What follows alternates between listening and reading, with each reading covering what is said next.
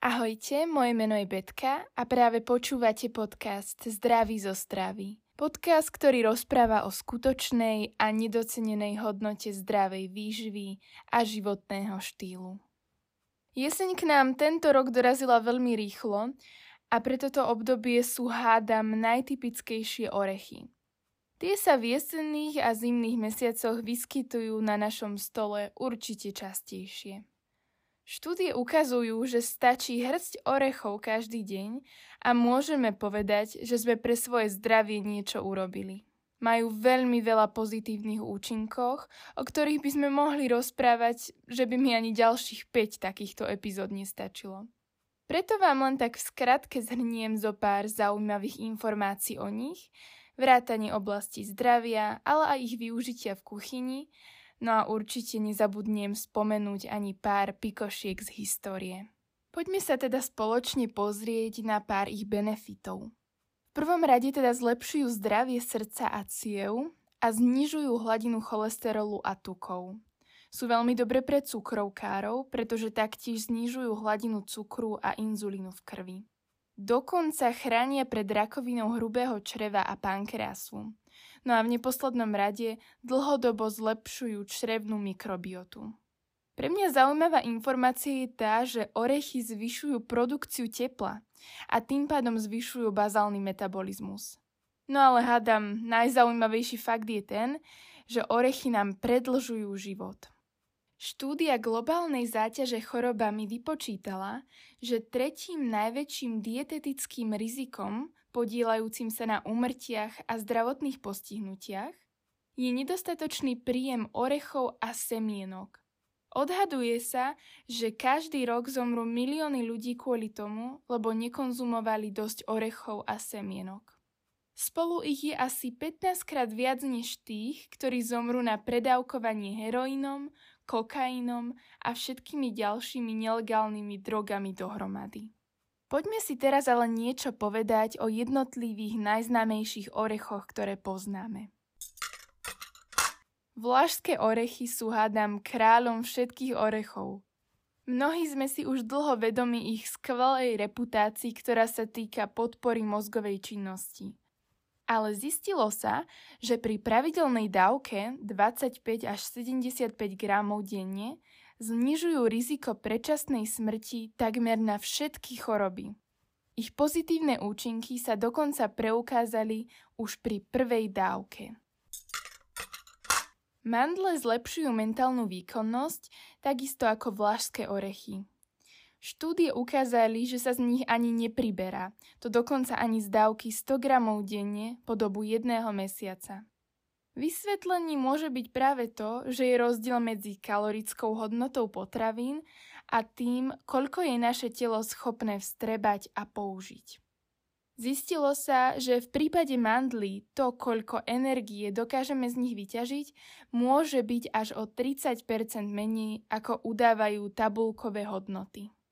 Najväčší rozmach mandle zažili v stredoveku a v renesancii, kde išli takmer do všetkého – Mandlovou múkou sa dokonca zahusťovali aj omáčky. Dnes to znie priam neuveriteľne, keďže štvrť kila mandlovej múky stojí 4 eurá.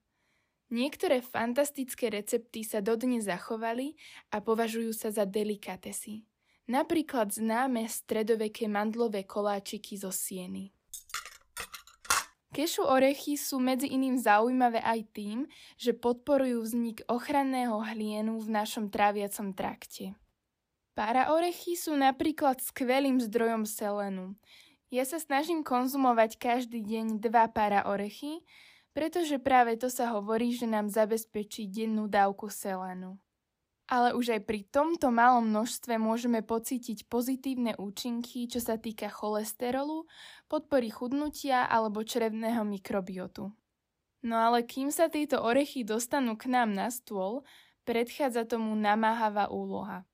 V knihe od Jozefa Kolejaka sa píše Ako sa teda vôbec para orechy dostanú do našich vrecúšok s orechovou zmesou? Postup je jednoduchý. Do brazilského pralesa sa vyberie partička domorodcov, ktorí vedia čo a ako. Volajú sa gaštankovia či gaštanári. Tí opatrne postupujú krok po kroku hustým lesom plným nástrach a hľadajú spadnuté veľké a ťažké tobolky, ktoré sa podobajú na kokosový orech. Tie majú na vrchu príklopku, ktorá sa doma musí násilím otvoriť mačetou. Vo vnútri sa skrývajú nádherne naukladané orechy, presne tak, ako bývajú zoradené mesiačiky v pomaranči. Dokonca sa medzi nimi nachádzajú podobné biele vlákna. Orechy vyzerajú, ako inak, mimoriadne čudne. Je ich od 20 do 40 v jednej obrovskej tobolke a sú ukryté v neuveriteľne tvrdých obaloch, ktoré pripomínajú ústrice.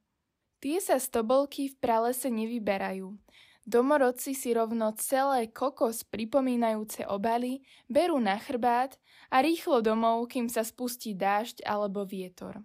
Para orechy sa nesmú zbierať len tak.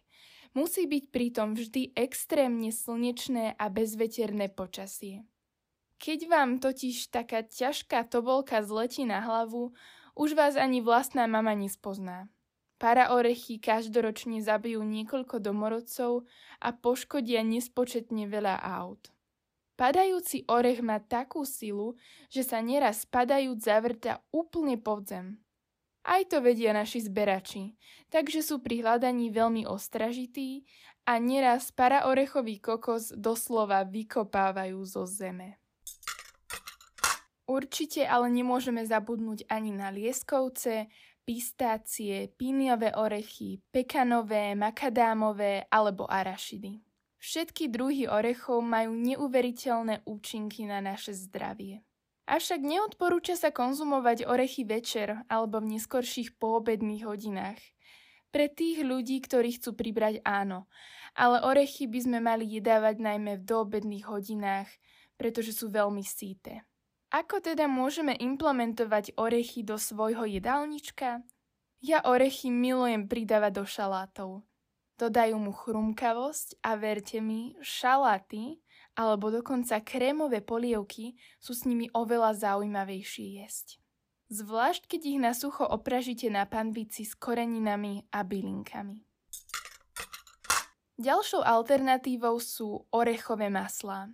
Verím, že arašidové maslo je vám už dobre známe, existujú avšak aj iné druhy. V podstate si ich môžeme vyrobiť z akýchkoľvek orechov. Stačí opražiť orechy na panvici alebo v rúre, nechať vychladnúť a rozmixovať vo výkonnom mixéri. Orechy pustia olej a po dlhšom mixovaní vám vznikne krásna, voňavá, lepkavá zmes. Orechové masla sú skutočne úžasné. Ja ich používam do koláčov, robím si z nich svoju vlastnú zdravú granolu alebo sladké energetické tyčinky, ktoré chutia ako bombóny a zožali veľký úspech medzi mojimi spolužiakmi. Z takého lieskového orechového masla si rada vyrábam nutelu. K samotnému orechovému maslu už len pridám kakao, datle, niekedy aj trochu banánu pre lepšiu konzistenciu, veľkú štipku soli a rastlinné mlieko. Vždy je lepšie vyrobiť si svoje orechové maslá doma.